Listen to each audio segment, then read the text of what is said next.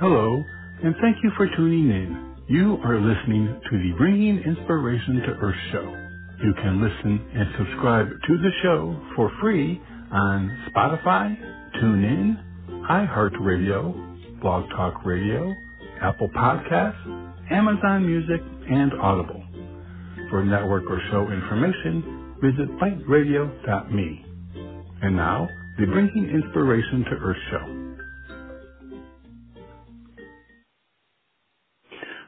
Good day, everyone, and thank you for joining us for this edition of the Bringing Inspiration to Earth show. Today, my special guest is Sydney Lea, and we will be talking about his newest book, What Shines? Aging with Optimism and Appreciation. Retrospect, retrospective of a long life and an already inimitable career in poetry, Sydney Lea's What Shines asserts and asks in equal measure. In older age, he affirms the luster of fruit long labored for, a resilient and happy marriage, the rewards of parenthood and later grandchildren, a profound intimacy with northern New England, the environment, the seasons, the people, home, and time. But he also transmits the escalating urgency of answering the fundamental question. At this late hour, what light do we have to see by?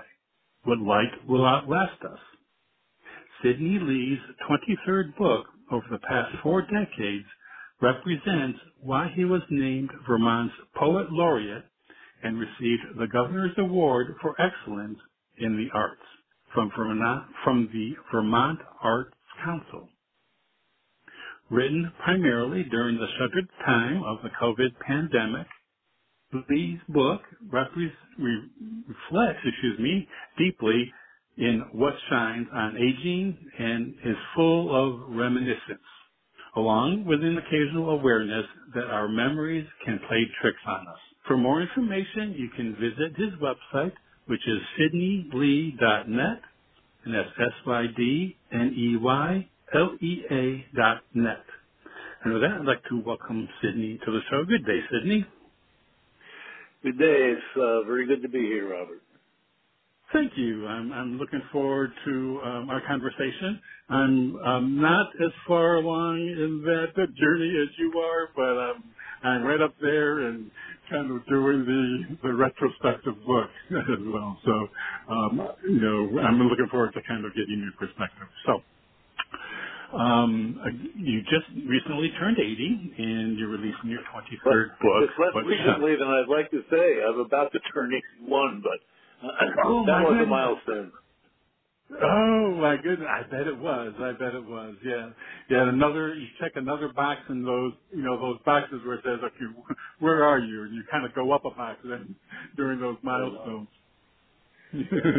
wow. Well, I so it would have been unimaginable to me even 20 years ago, but here I am. I should be. Okay, I should well. be glad I am. yeah, that is true. That is true. Being on this side of uh, the grass is is always a good thing. So Yes, it is. Um, so now, as you reflect back, I mean, this is, you know, it's a 23rd book, which is obviously a, a wonderful collection of writing. So, are you surprised by how prolific you have been? I, I'm I'm kind of stunned by it because I always feel, God, I ought to get something accomplished. I think that comes down from my mom, who always told me I had to apply myself, that I wasn't sufficiently applying myself. Uh, uh, and then when I look back and I see I've written this many books, and I've got uh, two more coming next year, one a book of essays and uh, one a second novel. Uh, I'm surprised that maybe I wasn't wasting my time all that time. I must have been scribbling something because uh, these pages are uh, are mounting up. But I, it's true that you know if I most of my poems, uh, most of my uh, books have been uh, collections of poetry. This is the 16th, and uh, if somebody had uh, talked with me or observed me and uh, seen my manner of life when I was, oh, say, a typical witless American male of 18 and uh, been told that uh, I would uh, eventually turn into a kind of career poet, they would have probably thought you were uh, on some sort of hallucinogen because uh, my interest was uh, my interest was uh, uh, I wanted to be a professional hockey player and I wanted to find the girl of my dreams and I that one I did come true, but uh, I uh, also was interested in sneaking contraband beer wherever I could. Um, that turned into a kind of a dangerous thing later in life, was fortunately in the rearview mirror.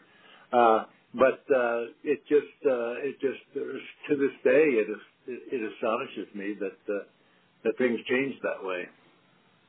Yeah, yeah. Well, you just sounded like a typical male youth, you know, in the U.S. and and the hockey in particular being in the Northeast. Um, I went to to school in uh, Oswego, SUNY Oswego, and they had a great hockey team, and so I'm, you know, very aware how hockey plays, ice hockey, you know, plays uh, uh, you know a major influence in in the area. Definitely, no doubt about it. Interestingly enough, I still am something of a sports fop. I like to watch professional sports, but hockey's the one I don't watch. I watch basketball and I watch baseball. I watch a little football. I'm not terribly interested in that. But uh, you know, my athletic accomplishments, such as they were when I was a kid, were all hockey and football. So it was kind of odd that I moved in this other direction. It's the influence of uh, of my children really that and their interests. Uh, yeah, that that would help. Now, how, when at what point in your career did poetry start taking hold, you know, in, in your interest? Well, uh, th- th- that's interesting. I, uh, I I seem to have I went from a promising beginner to a late bloomer uh, early. I my first book wasn't published until I was forty. Uh, uh-huh. But uh, it's an interesting story. I, I'm old enough that when I was in school, there was uh, no such thing as a creative writing course. And there weren't very many MFA programs. I mean, now they're, they're sort of like mushrooms in the forest. But in those days, uh, Iowa, Stanford, uh, I think Arkansas, but there were very few of them. When I graduated from college, uh, it I, I had done some writing uh, on my own, fiction, uh, pretty much for myself because both my roommates wonderful guys, but they were uh, they were hard scientists and weren't particularly interested in belles lettres, if you will. Uh, so uh, at any rate, when I graduated, I said, "Well, I I gotta I gotta figure out doing something for a living." So I I went and I uh, I taught uh, high school French and English for a year, which was just long enough to indicate to me that there wasn't enough money in the world for me to work that hard and to deal with everything that kids in their adolescence are going through. Uh, I, so I elected to go to graduate school, and uh, I, uh, I, I ended up getting the relatively very cushy uh, position as a, as a professor of English at, at Dartmouth. But uh, when I first arrived, I was what they call ABD, all but dissertation. I hadn't finished my dissertation. So uh, I had to do that. I was not even called an assistant professor. I was called a, uh, uh, an instructor. And I was this this uh, doctoral thesis of mine is an inscrutable thing, even to me. Uh, I would came under the influence of uh, critical theory, which was just starting to raise its head, and I I, I, I read a, a comment by Flannery O'Connor, which uh, I resonated with me. She said, uh, "I am a person constitutionally innocent of theory, but with certain pro- preoccupations." That describes me pretty well too. I I had been talked into writing this abstruse uh, uh, thing, and uh, I was just having a devil of a time with it. And the chair of the department came into my office one day. He was a a, a very nice guy, and he remained my friend to a uh, for a long time, uh, for the rest of his life, really. Said, you know, you got to finish that dissertation. I said, I, I am, I am trying, sir, and I am just, I know it's really, it's really a bugaboo. He said, well, I, I got something I think will help you. And I said, what's that? And he said, well, uh, the kids are clamoring for a course in creative writing, uh, and uh, we'll give them one, you know, in all genres, and uh, you can teach it. And I looked at him, my jaw dropped. I said, why the heck should I teach it? And he looked back at me and said, well, you know, it's not a real course. Uh, you, you know, just you kind of read their stuff and pat them on the head and so on. Uh, you don't have to prepare anything, so that'll give you more time to finish your dissertation. So I started teaching this course using that verb very loosely, and uh, I found myself uh, falling in love with these kids. You know, trying to get this awkward stuff down on the page, and and and uh, you know, sometimes succeeding, more often, uh, uh, like me to this day, failing, uh, and uh, it ignited a, a writing enthusiasm in me. Am I answering at too great length here, Robert? Because I, I, oh no, I, I, no, no. I think okay. this is wonderful. At all of it. yeah. Uh, uh, uh, now I take a detour in this narrative because from a very had a connection to a very remote part of the state of Maine uh, through my father, who was in the Forest Service there uh, after college in the 30s, before he joined the military. And uh, I was lucky enough, and I use that word advisedly, I was lucky enough to know men and women who, were they alive today, would be between 120 and 130 years old. Uh, and they had lived up there. Uh, everybody was a lump. All the men were lumberjacks, and uh, and uh, uh, and all the women. I mean, to call them housewives would be ludicrous. I mean, the, the, the amount of work that went into uh, you know, keeping families fed, keeping wood in the in the stove, uh, uh, doing some building, dressing game, whatever it might be, uh, was really pretty astonishing. And these people didn't have any uh, imported uh, entertainment except for books, perhaps, and many of them couldn't even read. Uh, uh, so they had to make their own, uh, you know, and lumber camps and uh, kitchens and general stores and what have you. Well, one general store. And uh, I was a fascinated listener to all of it.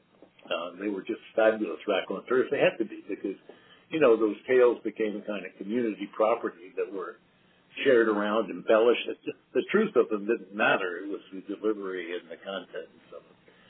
Well, all my life I've had those voices in my in my head, and uh, I thought, well, gee, I, I really like to capture capture the flavor of some of those tales, but I I knew that I wasn't Willa Cather or, or William Faulkner or, or Mark mm-hmm. Twain. I I wouldn't be able to do it in dialect without sounding condescending, though I knew the dialect mm-hmm. well and could imitate it. And I didn't feel a bit of condescension to these people, nothing but admiration, the, the valor and mm-hmm. hard work. Uh, so I came up with this theory um, that I would uh, tr- try and capture the flavor of, of, of their narration uh, in poetry, uh, thinking that maybe without having to imitate it, I could catch some of the rhythms and the cadences uh, of their speech. Mm. So very on, uh, very early on, my uh, my uh, poems were were very narrative. Uh, I had one called The Feud, 15 pages long, uh, was all about mm. that sort of character. Um, and uh, uh, it, it, my poetry has become less specifically narrative since, but I've always I've always held on to old-fashioned, uh, you know, kind of conventional, what I call uh, uh, what I call narrative values. That is to say, if I read a poem, I like to know who's talking, to whom, where, and why. Now, not every poem will answer all those questions, but I, I see so much contemporary poetry, and I, I, you know, I've been doing this a long time, and I, I look at it, I, I look at it from every angle, and I don't know what the heck is going on, and, uh, you know, and I just think that what I call those narrative values, it doesn't mean you have to dumb things down, but you have to invite the reader in. You know, she or he should feel, well, at least I know that's a chair you're sitting in, and at least I know it's a male speaker or a female speaker, whatever it may be. Uh, so I've, I've tried to remain, uh, I've tried to remain accessible because the other kind of poetry certainly doesn't move me, and I, I don't know how it moves anybody. You know, it's so inscrutable uh, much of the time.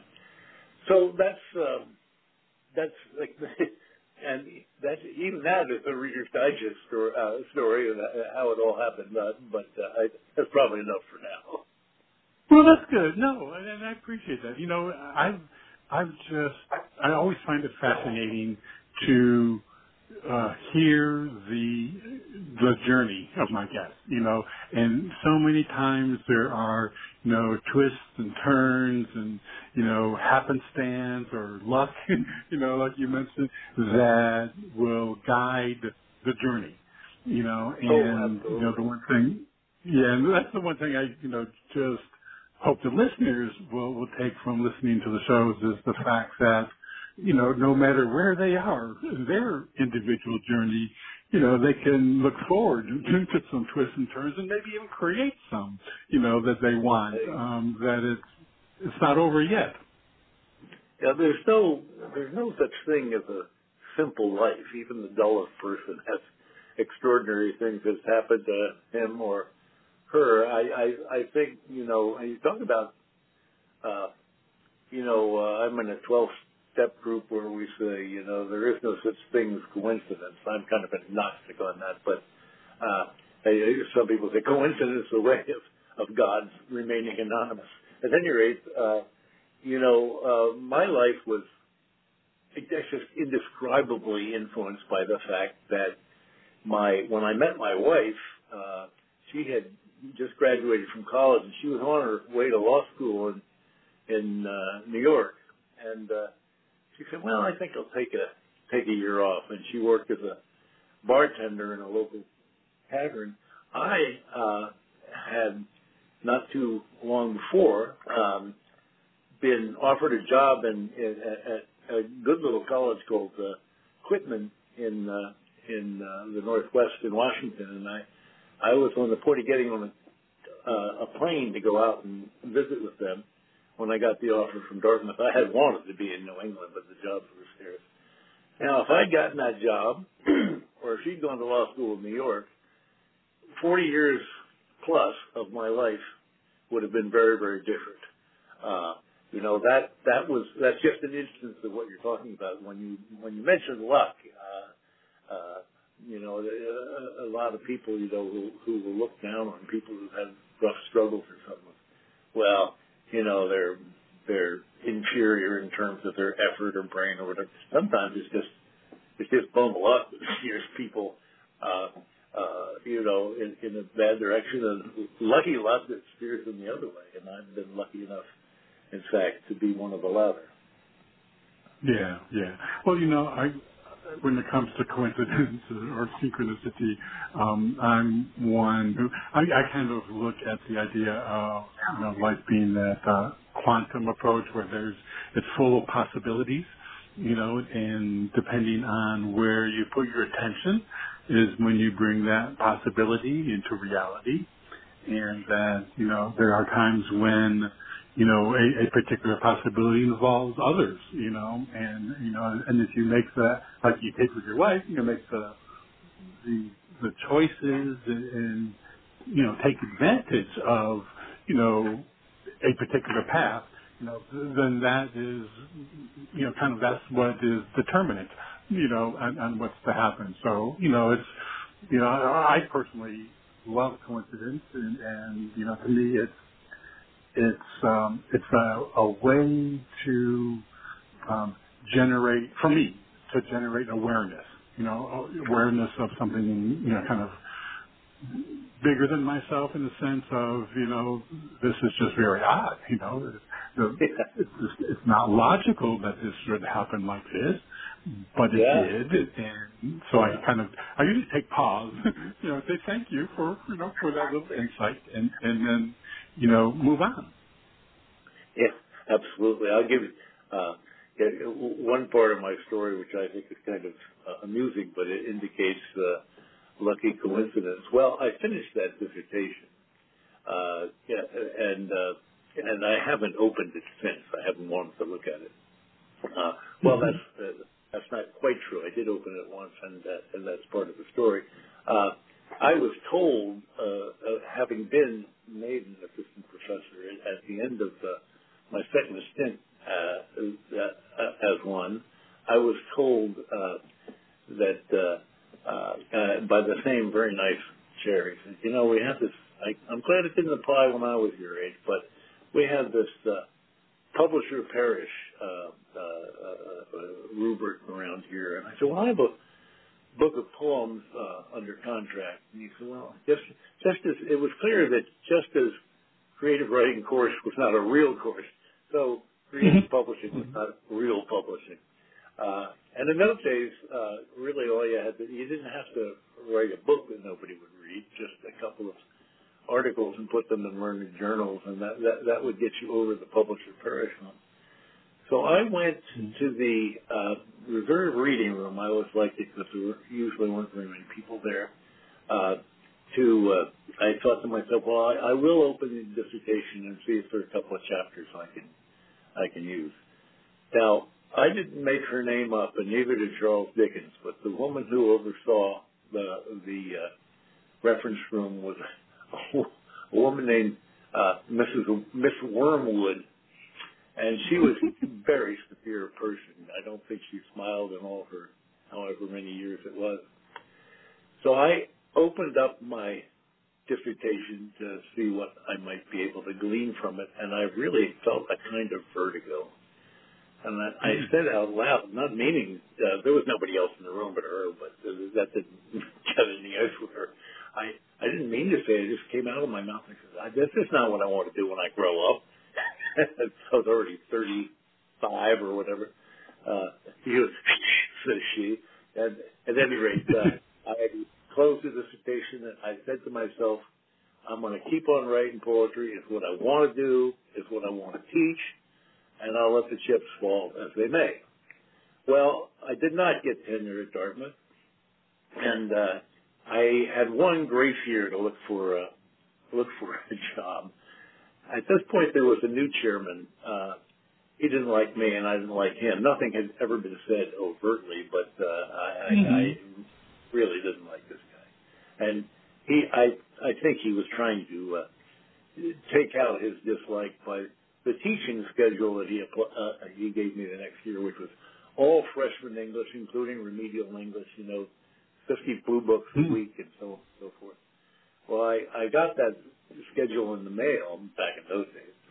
I looked at it and I said, well, you know, I'm going to go see him because this is just unjust. And uh, I was driving in. I said, you know, uh, now keep your temper. Uh, I was pretty vol. I'm not anymore, but I was very volatile. Now, don't be volatile, you know, just, just be reasonable. Well, to make a long story short, uh, uh, I said, you know, I, I really don't want to teach those courses. And said, well, those are the courses you're going to teach, he said, looking at me very severely. And uh, I said, uh, finally I said, well, no, I'm not going to teach those courses. He said, yes, you are. I said, no, I'm not, because I'm not coming into this building ever again and I said I was volatile in this. you know, he said, mm-hmm. "You're downtown. You want to be looking over your shoulder, pal, because I might be right behind you." Uh, and I got into my car and I drove out to where I lived, it was about 20 minutes away. And all the way home, I said, "What in the hell have you done, you moron? you just blew your employment year. What you going to do?" And here's the coincidence: I was I walked up uh, my steps uh, uh, and. Uh, uh, the phone was ringing. I picked it up, and it was the chair of the department at Middlebury College uh, uh, in Vermont. At that at that time, I was living right on the Vermont border, but this was over in Vermont, and uh, he said, "You know, we have a sudden job opening, and it was for sad reasons. Uh, a fine young novelist named Tom Gavin had a rare, rare blood disease, and he had to take the year off. Well, he, he didn't last a year. He he he passed mm-hmm. away. Uh, but I was supposed to take his courses, which I did. Uh, after which they asked if I would stay on as permanent faculty, which I did, and uh, I taught there for many years until I think it was about uh, two, 2000. Uh, it was a graduate program which included a writing track back at Dartmouth of all places, and they invited me back. That was closer to home, and I taught there for another 10 years. Uh, but, uh, you know, talk about, talk about lucky coincidence. That, that's the very thing I needed, the very thing that I thought I'd thrown away presented itself. Uh, seamlessly, and I I uh, I went on from there. Uh, Middlebury had more of a tradition of uh, writer professors than, than Dartmouth did. That's everything has changed in both places now, but that was you know in uh, 1976. Yeah. Yeah, wow. Well, that was a case of when one door closes, another opens, like immediately happening. It doesn't happen all the time, but it is in that no, it doesn't. It'd be wonderful if it did, but but you know, it, it does. To, to know that it does happen, yeah, yeah. can be encouraging for some folks. Um, now we're going to take a break in, in a few minutes, um, Sydney, but um, you mentioned, you know, your earlier work. You know, you had that 115 page, more of a narrative style. Um, and, and then you also mentioned that you know some poetry today it's like you know what? Kind of, what, what is that? What's going on here? Um, so how would you describe you know just like I guess the state of poetry? I mean is, is you know oh. like the changes that you've seen and and maybe even is there an increased interest that you've seen in poetry well, you know, it's interesting, uh, Robert. Amongst other things, uh, I I read uh, that during the whole COVID pandemic, the sales of poetry skyrocketed comparatively. I mean, you know, uh, mm-hmm. the, the sales of poetry, you know, a, a really really hot poet like our national and very excellent uh, poet laureate Ada Limon, uh, uh, if he sells just knocks the top off for poetry sales it's, is fewer than people who show up at an exhibition game of the Red Sox in uh, April somewhere. uh, so everything has to be kept in uh, everything has to be kept in uh, perspective. But apparently th- those sales really went up, and the state of poetry is is so. I, I, have a friend, uh, um, Jonathan Holden, uh, who taught at Kansas State for many years. Uh, and uh, he was a poet critic. Um, and uh, in one of his books, he said, uh, "Poetry today is that assembly of words that the author chooses to call a poem." And hmm. there are prose poems now; they're proliferating uh, at this point, but they're not that new. I mean, Baudelaire was doing them in the middle of the 19th century. There are uh, uh, sort of classical formal poems uh, in the Robert Frost manner. Uh, there are uh, uh, there are uh, these so-called I don't see the point of this these so-called erasure poems where you take a, a document of any kind and just erase certain words until they take on a completely different uh, meaning. Um, uh, there are uh, poems that are computer aided, uh, and I'm not even talking about AI. God knows what that's going to bring. So there's so many different kinds of constructs of poetry. For me, for me, uh, the, the choice, the, the, the choice might be uh, uh, somehow emblemized by the fork in the road uh, that on the one hand, gave us Robert Frost, and on the other hand, gave us Ezra Pound. Now, when I was in mm-hmm. grad school, I took great pleasure in trying to dope out Ezra Pound. And back in those days, if you mentioned Robert Frost, it was like somebody said, take out your coloring books and, you know, so. mm-hmm. But, uh, and I, later on, I taught Ezra Pound, and I did it with goodwill, but I said to myself, I don't give a damn about this stuff. I, the only challenge, the only uh, uh, pleasure I took was in deciphering it all, and life's kind of short uh, for that. Uh, whereas in Frost, who was, of course, the kind of uh, local spirit, the genius loci in, in northern New England, uh, everybody, anybody can get something out of a Frost poem. You can take it to first grade, you can take it to the graduate school. You can take it to a union meeting. You can take it, as Lord knows, it's been done a thousand times with the road not taken, to retirement ceremonies, what have you. Now, each of those constituencies might have a different take, but at least, uh, as I say, they know where they are. They know who's talking. They know, uh, you know, kind of the conditions under which this uh, uh, utterance has, been made. Uh, and I'm uh, I'm in the, in the frost camp. I really am. Okay. Well, well, great. Well, we are halfway through the show already, so I want to take just a quick break, and then when we come back, I want to talk, go into a little more specifics on, on uh, you know, the essence of a Sydney Lea poem, and then talk about a couple of them in your book that I really enjoyed, in particular. Okay? Very good. Thank you. Great. Okay, everyone stay tuned. We'll be right back after a very brief break. Hello, this is Robert Sharpe. I want to thank you for joining us, and I hope that you are enjoying today's show. Just a reminder that we have a wealth of information and resources available on our website, biteradio.me.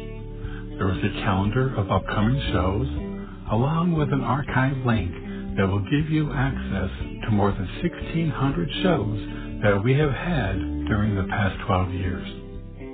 Also on the site is a link to the products and services we provide. Books, nature photography, calendars, and 5x7 photo greeting cards. Our show is a free podcast on Blog Talk Radio, iHeartRadio, Spotify, Apple Podcasts, and TuneIn. And you can subscribe for free on any of those platforms by using the links on our website homepage. We are on social media platforms, Facebook, Twitter, and LinkedIn, etc. And we also have buttons to those platforms on the top of our homepage. Our website, biteradio.me, has much for you to explore and enjoy. I also very much appreciate you supporting our guests, and especially today's guest. And now, back to the show. Okay, everyone, thank you for staying with us. Again, today, my special guest is Sydney Lea, and we are talking about his newest book, What Shines? Aging with Optimism and Appreciation. And again, you can find out more by visiting his website, which is sydneylea.net, and that's S-Y-D-N-E-Y-L-E-A dot net. Okay, with that, we're back, Sydney. Hello. Yeah. okay. Great. Hello again. Um, okay, so what would you say is the essence of a Sydney Lea poem? I mean, what what would you say distinguishes your work from others?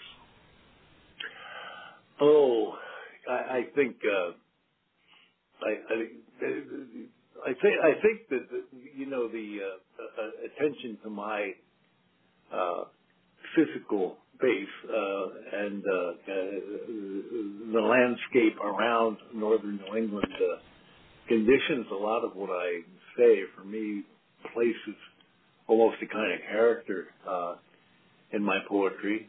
Um, the uh, I, I don't know if it's for me to say what distinguishes it. I'm sure there are readers out there who say it's not very distinguished at all, but uh, uh, at any rate, uh, I think that, uh, that that seems to be what I'm I'm known for. I somebody once described and it's quoted on the website, unattributed because I can't remember who said it. That I was a man in the woods with his head full of books, and a man in books with his head full of wood. Uh, it sounds oddly. Uh-huh. I, uh, my late my late friend Bill Matthews, a wonderful poet, uh, who was famous for his one-liners, said to me, uh, in a friendly way. he said, you know, a lot of your poetry could be summarized in a line from the Teddy Bear's Picnic. I said, what do you mean? He said, if you go down to the woods today, you're in for a big surprise. Uh, but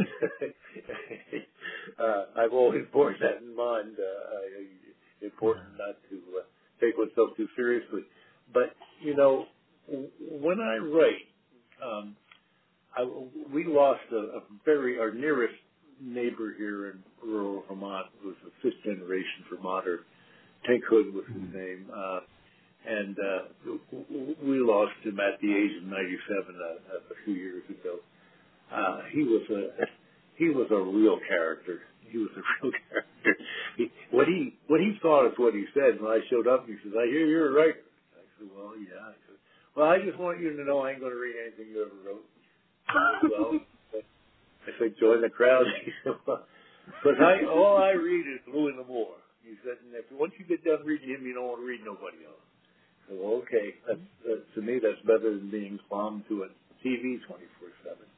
And then, then as he got older, he says. Uh, I said, you still reading Louis L'Amour? I said, yeah. He says, I'm just down to two books. He said, I read one, and by the time I get into the second one, I've forgotten the first one. I can just go back but uh, whenever I write a poem, I, I though he, I think he was true to his word that uh, that he didn't read anything that I'd written. When I write, I I have Tink in mind, uh, thinking that if if uh, if he did read something of mine, I'd like to think that he'd be able to get something out of it. Uh, I, I want I want him to, uh, uh, uh, you know, I, that that I hope he uh, introduces a measure of humility into what I write. I had a, I. Do you mind if I go off on these anecdotes? Uh, no, I don't. No, no. That's what makes that's what makes the the show. back uh, back in the day when I was really kind of a closeted poet, I didn't let anybody know except my family that I was trying this thing out. Uh, uh, the uh, the poet, distinguished poet Richard Eberhart was part of the Dartmouth faculty, and when people would come to read, afterwards he'd always have a reception at his uh, house uh, right down on the Connecticut River. Well, his wife, Betty Butcher, who had quite a bit of money from the Butcher Wax uh, family, uh, decided she wanted to fund a program which specifically invited very young poets who had just published one book or something of that nature. And, uh, or in some cases, just only had a contract for a book. And, uh, in that case, uh, in, in the case I'm remembering, two two poets showed up. Uh, one was actually a guy I had known from graduate school named Jonathan Aaron, who's a good poet, still going. Uh, and the other was a fellow whose name I won't mention in case he is still going. But he was, uh, he just offended every fiber in my being, not only with his poetry, but he gave a kind of little uh, Romeo reading. Uh, he's a very good looking, well built man, you know. He's, his shirt unbuttoned to the navel, know, looking intently into the eyes of the pretty young women in that audience and so forth. Well, uh, afterwards, uh, the, this uh, friend of mine, who was the wife of my best friend, uh, I went to her and I said, "You want to come down to the reception, you know, and get to know some of these people?" And she said, "Ah, you know, I really got to get home to the kids." I said, "Well, just come down, you know, say hello and meet a couple of people, meet Eberhart, and then just go on home." Well, cut to the chase but then I said, uh, I, I got to go because I'm partly responsible for inviting this bleep. She said, oh, he's not a bleep. And I said, oh my God, don't tell me you fell for that act. But long story short, she ran off with him that very night. I mean, that very night, which oh. suggests, suggests uh, and most of us kind of knew it, that their her marriage and uh, my friend's to my and uh, was on very shaky ground to begin with. Well, all right. Um, I wasn't responsible for that. I did feel a little bit like a, I don't know, a go-between to arrange this, this elopement. Mm-hmm. But uh, later on, uh, she came back to pick up some belongings, and uh, she had a little yellow Volkswagen Bug, and uh, she pulled into the local gas station and service station uh, where uh, whose owner was an absolute character, just another one of these wonderful New England raconteurs. I used to stop in there, whether I needed gas or not, just to talk with them. He, they, they were the first family to really kind of adopt me as an outsider. I, I was best man in their son's wedding and so on and so forth. Well, uh, the, the yellow, yellow Volkswagen pulls in with her at the wheel, and he's sitting in the passenger seat, which I, which sort of offended the gas station's employees' sense of the, uh, how the world should work. Uh, so mm-hmm. anyway, uh, she got out to pump gas, and I was, you know, it was an awkward moment for me. He was inside with a radio on some Motown playing, and he was just kind of bopping around in his feet. And uh, uh, the the owner of the gas station had an assistant, Herbie, who was uh, filling up her gas tank, and he was kind of looking uh, bemusedly at this fellow acting that way. And they well, they pulled away, and, and uh, the owner came out and said, uh, "So that's the guy um, X ran off on Y for." And I said, "Well, yeah." And uh, and the the guy's been pumping the gas. He's this dumb looking bleep. and then the, operative up in New England. He do anything? Is he work? I said, well, George, uh, he's he's he's a poet. He's a poet. He looked like a bleeping poet. and I thought I went back into my closet for a while, but uh, again, it's one of the things that has uh, uh, allowed me not to think I was so important and quote sensitive uh, that, uh, that that I couldn't laugh at myself a little bit. Yeah. Wow. Yeah. I, you know, and again, that's one of those situations where you know you would have had no idea kind of what was being set up with you know maybe that kind of speaker and but but and, and the lives have changed. Yeah, and ripple effect. Um, so let's let's talk a little bit about what shines. What what would you say the book is about? I mean, what, what is that kind of a theme, if there is, for the book? Um, I think you're right that it uh, it's it's it's full of gloom and doom in many places, but I I hope that the the arc is, is toward guarded optimism. I mean, I and and and in my case, gratitude. I I, I really have lived a, a capacious life and. Uh, a lot of it was due to the kind of coincidence we've been discuss, uh, discussing, uh, happenstance, uh, physical location, health, what have you. Uh, so it uh, it is it's probably as retrospective a book as I've written. I've always had a bit of a retrospective cast, but uh, you know, as I you know at 80 and in the years four or five years preceding the publication of this book, in which I was writing these poems, you know, I could kind of, I, I was kind of waiting for that, that knock on the door, just time's up. Uh, so, you know, one in that situation, I don't dwell on that. I, I'm not f- afraid of it, and uh, and I don't mourn it, uh, except for, you know, this is my kid's grandkid's wife right. and right. good friend. Uh, but uh, at any rate, uh, under those conditions, I I went way way back, um, and uh, you know, it, I think maybe the earliest recollection is uh, uh, 1949, which is the title of one of the poems, uh, and uh, I, I think one of the things that interested me was the distinction between how I regarded things at the age I remember and how I look at them now. Uh, and uh, you know how I look at my uh, my siblings then, how I look at them now, how I look at my late father then, and particularly my mother, late mother uh, now, uh, and that sort of thing. So, and then I, it moves uh, in the direction of uh, um, a, a, a, a kind of, as I say, a kind of uh, guarded optimism. Um, you know, when I was in my 20s, like many people in the 60s, like, well, I'm going to go out and change the whole world. You know, like, I don't have any illusions that I ever did or that I ever will. I mean, I tried to do my part in certain respects. Uh, but uh, I can I can be attentive to those around me. I can be attentive to my own blessings. In fact, my wonderful publisher, uh, the director, uh, Martha Rhodes at Four Way Books, they do nothing but poetry. She said, you know, I counted them up, and you got like 15 uh, mentions of the word blessed in your manuscript. That might be a little bit too much, so I had to go back and kind of uh, rephrase some of those uh, some of those instances.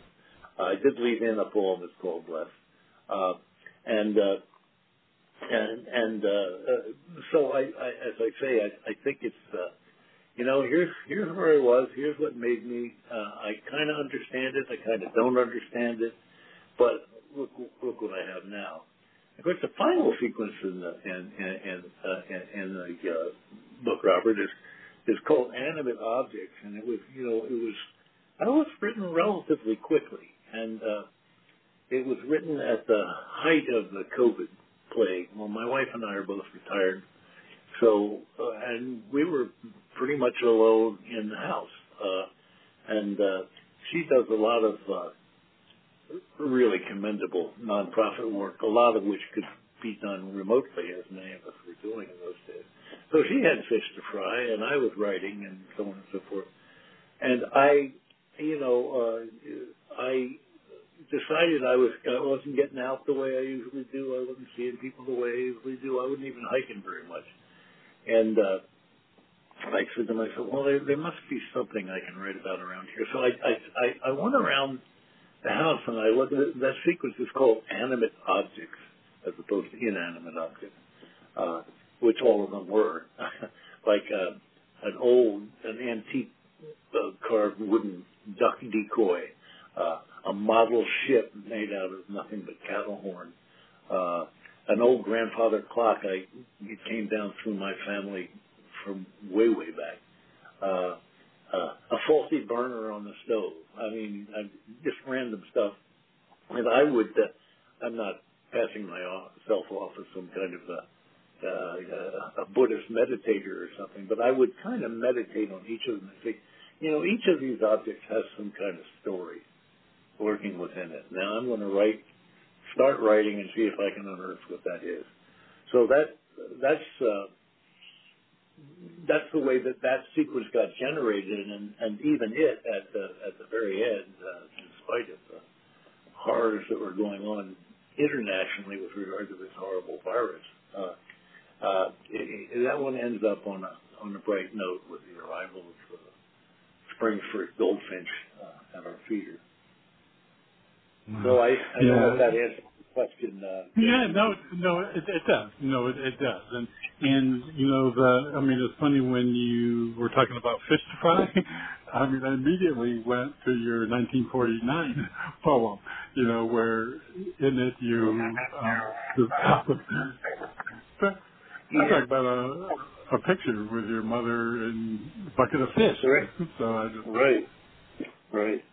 Um, but that just kind of goes to show the, the impact of your the imagery that you create when when when reading your work.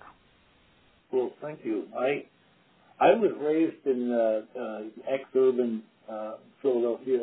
I spent most of my time, uh, leisure time, summertime, every weekend, all the holidays, uh, at my bachelor uncle's farm, which is farther out in Montgomery County, uh, which is kind of my imaginative home for the most part. And also that uh, this house had belonged to my father's father, which they kept, we called it the cabin. It was a crude kind of thing, and it had a pond on it, and I, I loved it out there. It was quite quite remote, and uh, I've always had a yen for for for the backwoods uh, and, and so on. Um, so uh, this uh, that poem you refer to uh, remembers that pond uh, and uh, fishing there, uh, and uh, uh, so that's that's the con- that's the context uh, uh, of it, and of several others in the book. There are many that that remember my uncle's farm, if only obliquely.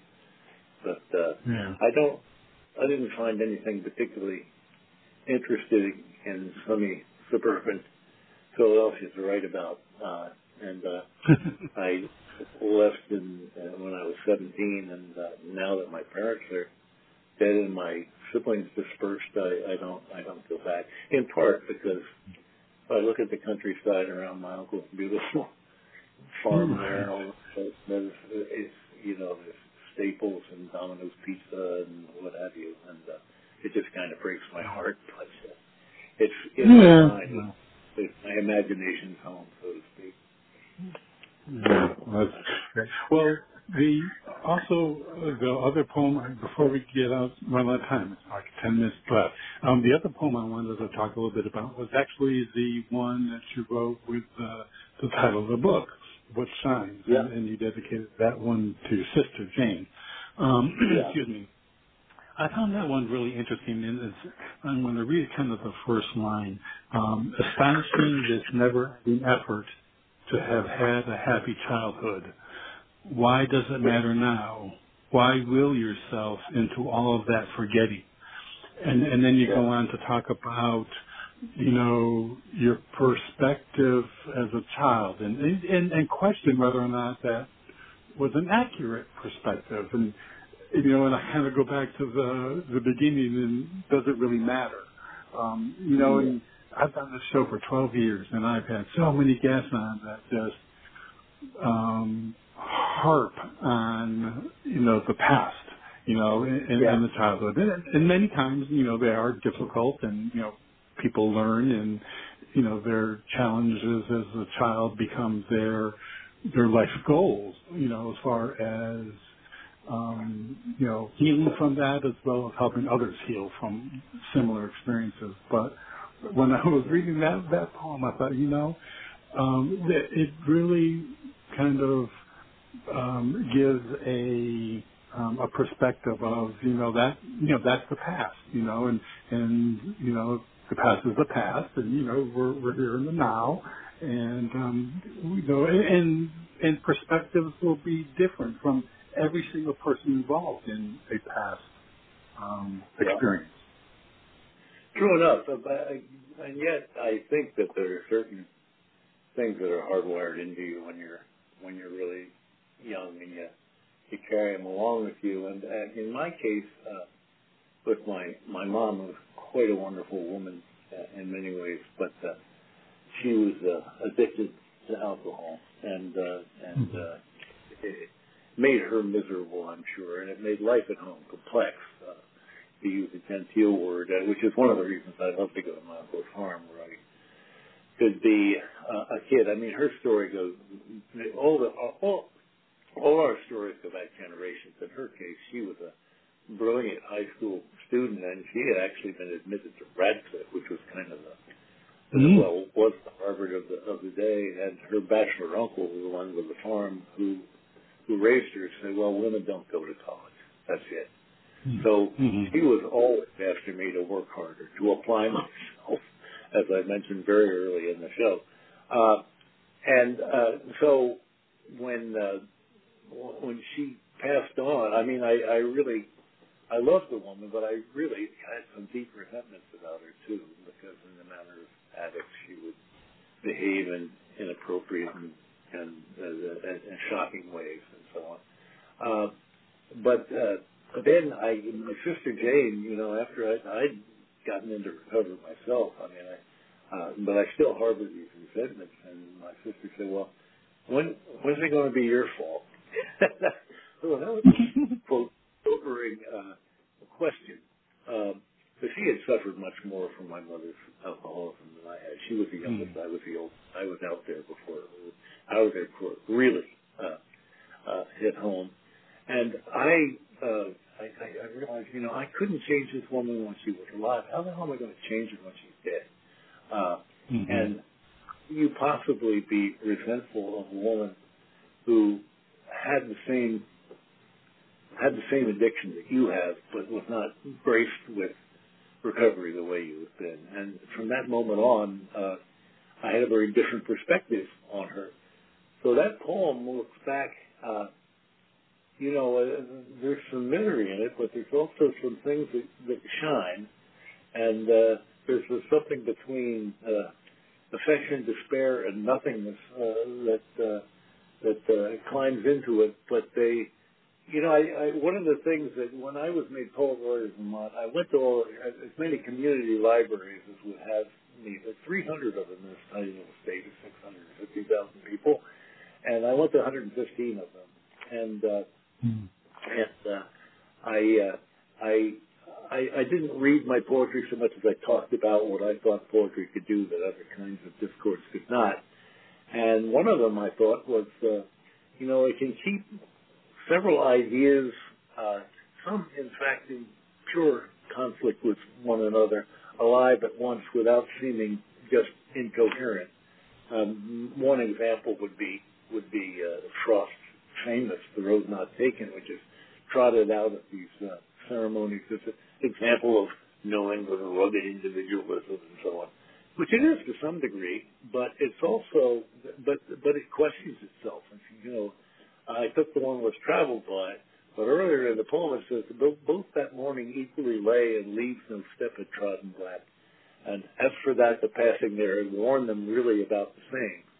So was it whimsy or was it determination? Uh, that's up to you to decide, reader. Uh, it was maybe a little bit of both, is what he's saying. And uh, in, in, in, in this poem, there's there's uh, there's love, there's a little remnant resentment, uh, there's a little bit of mourning for my father who died way too young, uh, and uh, all of these things have something to do with each other, but they're not. It's not one thing or another, uh, I suppose. Yeah. Yeah, and and you in that one, um, you talk about at least she tried.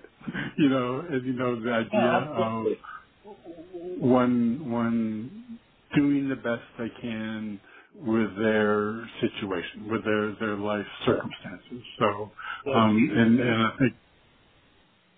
Yeah, she absolutely did the best she possibly could, and there were many ways in which she was a good mother. And, and her her exhortation to apply myself was probably, probably, although it was overdone and it was hyperbolic, I, you know, I might very easily have just taken, well, taken, t- taken, taken the, uh, my, the, my road taken might have been a lot different from what it was. But she, for her, having been cheated out of education, uh, as mm-hmm. long as I did well in school, she didn't care about much else. Uh, I was kind of her vicar you know, I, I, mm-hmm. I, I, I, was her racehorse. I was the oldest one. And she made it clear that I had to go to a so-called good school. I went to Yale, uh, at which there were uh, plenty of dumb people, believe me. Uh, uh, you know, I've, I've, I've uh, visited a hundred university college campuses in America, and the smart kids are the smart kids everywhere. That's one thing I've ever right. learned. Uh, but for for her, it was just like you know I I kind of wanted to go to Cornell, but in those days uh, because it was more rural, you know. But in those days, it was the so-called Big Three: Harvard, Yale, and Princeton. You know that was the Big Three, so I had to go to one. I had this uh, impression that Princeton was for playboys, that Harvard was for bookworms, so that Yale must be somewhere in between. I never even visited the place; I just went there. Uh, wow. So I mm-hmm. understand. Mm-hmm. I understand. Uh, you know where her uh, ur- urgency for academic mm-hmm. uh, achievement came from. Absolutely. Well, we're we're down toward the end of the show, Sydney. So, what what do you hope um, a reader will take away from, or, or maybe you know um, how your book might influence a reader? Well, I, of course, I hope they all take it away and say, well, why hasn't this guy won the Nobel Prize yet? Uh, that's likely to happen. Uh, I don't know. Uh, that's a hard question to answer in a general way. I just hope that they find yeah. at least uh, half a dozen poems in there to which they can relate uh, personally, and that it'll shed a little bit light on their own experience. Uh, as uh, as poets like Emily Dickinson and Robert Frost and Robert Penn Warren have, uh, and uh, uh, Adrienne Rich has shed light on my own experience. Uh, you know, I have a certain number of poems that I just carry around with me, and a whole wealth of them from back in the 19th century too. Uh, but I, I think they, they, they somehow make me a little bit more alert. Yeah. Yeah. Yeah. Well, I, I know that, like I said, you know, there have been several instances that I've, when I do my little nature walks in the morning, that, you know, there will be a line or two or an image you know, that, that you um, kind of put forth in a poem that'll kind of pop into my head, and that makes me smile because it is just, you know, it's a it's an awareness that um, you know that I'm taking notice, you know, of something that maybe I wouldn't have otherwise. So, but. oh, absolutely. I, there's a poem by Called "The Need of Being Versed in Country Things," and it it takes place in a, a, a at a site where a house is burned down, and and now uh, now the chimney was all of the house that stood like uh, like a pistil after the petals go. And I got that. Mm-hmm. And he talks about he talks about a a, a, a hand pump. He said, and a, a hand pump flung up an awkward arm. You know, uh, just to zero in on that that attention to, to detail always rivets me in a poem. I hope I've got some of it. Absolutely. Well, thank you for your time today, sir. I really enjoyed our conversation. I really enjoyed it too, and uh, thanks for an interesting discussion. You're very welcome. Again, everyone, today my special guest has been Sydney Lea, and we've been talking about his newest book, What Shines, Aging with Optimism and Appreciation. Do pick it up. I'm sure you will enjoy it. Um, again, for more information, you can visit his website, which is sydneylea.net, and that's S-Y-D-N-E-Y-L-E-A dot net. So everyone, I want to thank you for joining us for this edition of the Bringing Inspiration to Earth show. And until we meet again,